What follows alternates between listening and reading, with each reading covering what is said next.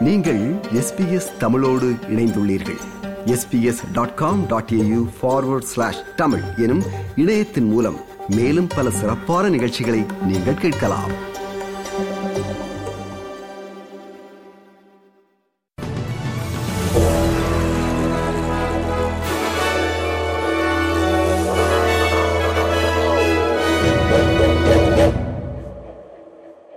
நேயர்கள் அனைவருக்கும் வணக்கம்.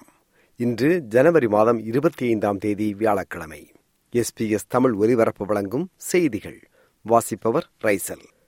நாட்டில் மிடில் இன்கம் ஏர்னர்ஸ் என்று அழைக்கப்படுகின்ற குறைந்த ஆண்டு வருமானம் கொண்டவர்கள் குறிப்பாக வேலை செய்யும் தனிநபருக்கு அதிக வரி குறைப்பு செய்யும் திட்டத்தை பிரதமர் ஆந்தனி அல்பனீசி இன்று முறைப்படி அறிவிக்க உள்ளார். நாட்டில் விலைவாசி உயர்ந்து நடுத்தர குடும்பங்கள் பொருளாதார நெருக்கடியை எதிர்கொள்வதை மனதிற்கொண்டு அவர்கள் எண்ணூறு டாலர் அதிக வரி குறைப்பு பெறும் வகையில் புதிய வரி குறைப்பு திட்டத்தை பிரதமர் ஆந்தனி அல்பனிசி இன்று கேன்பராவில் பிரஸ் கிளப்பில் அறிவிக்க உள்ளார் இது குறித்து பிரதமர் ஆந்தனி அல்பனிசி நேற்று இப்படி கருத்து வெளியிட்டார் We know that there are cost of living pressures on Middle Australia, and we're determined to follow the Treasury advice to provide assistance to them. My determination and my job is to get the best outcome for Australians, is to respond to the circumstances which we confront.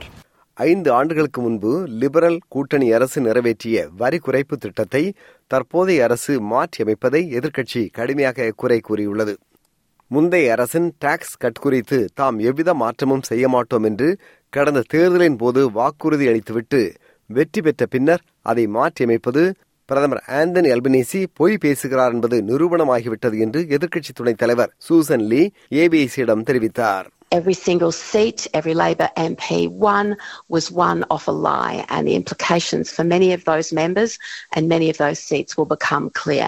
Now, I want to be very clear about this. I did not say we would roll back Labor's new proposal.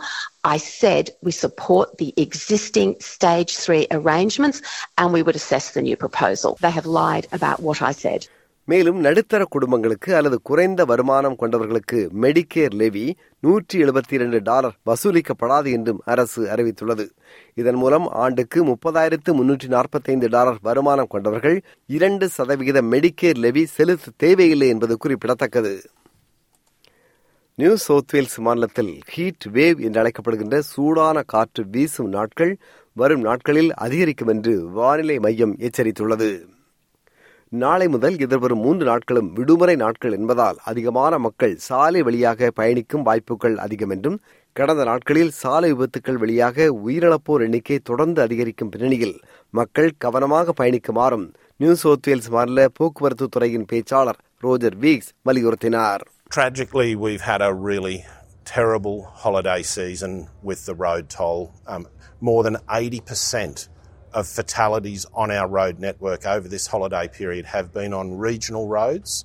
So if you're heading out to the regions or coming home from the regions this long weekend, we're urging everyone, please be careful. Ukraine போர் கைதிகளில் அறுபத்தைந்து பேரை ஏற்றி சென்ற ரஷ்ய போர் விமானத்தை Ukraine சுட்டு வீழ்த்தியதாகவும் இது உக்ரைனின் பயங்கரவாதம் என்றும் ரஷ்யா குற்றம் சாட்டியுள்ளது. சிட்னி சர்வதேச விமான நிலையத்தில் விலை உயர்ந்த பொருட்களை விற்பனை செய்யும் கடையில் பணியாற்றிய முப்பத்தொன்பது வயது பெண் ஊழியர் ஒருவர் சுமார் ஐம்பதாயிரம் டாலர் பெறுமதி கொண்ட பொருட்களை திருடினார் என்ற குற்றச்சாட்டின் கீழ் தற்போது கைது செய்யப்பட்டுள்ளார்.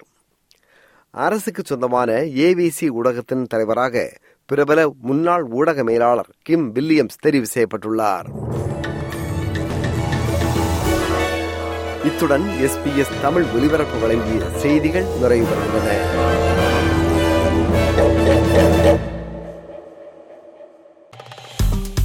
விருப்பம் பகிர்வு கருத்து பதிவு. லைக் ஷேர் காமெண்ட் எஸ்பிஎஸ் தமிழின் பேஸ்புக்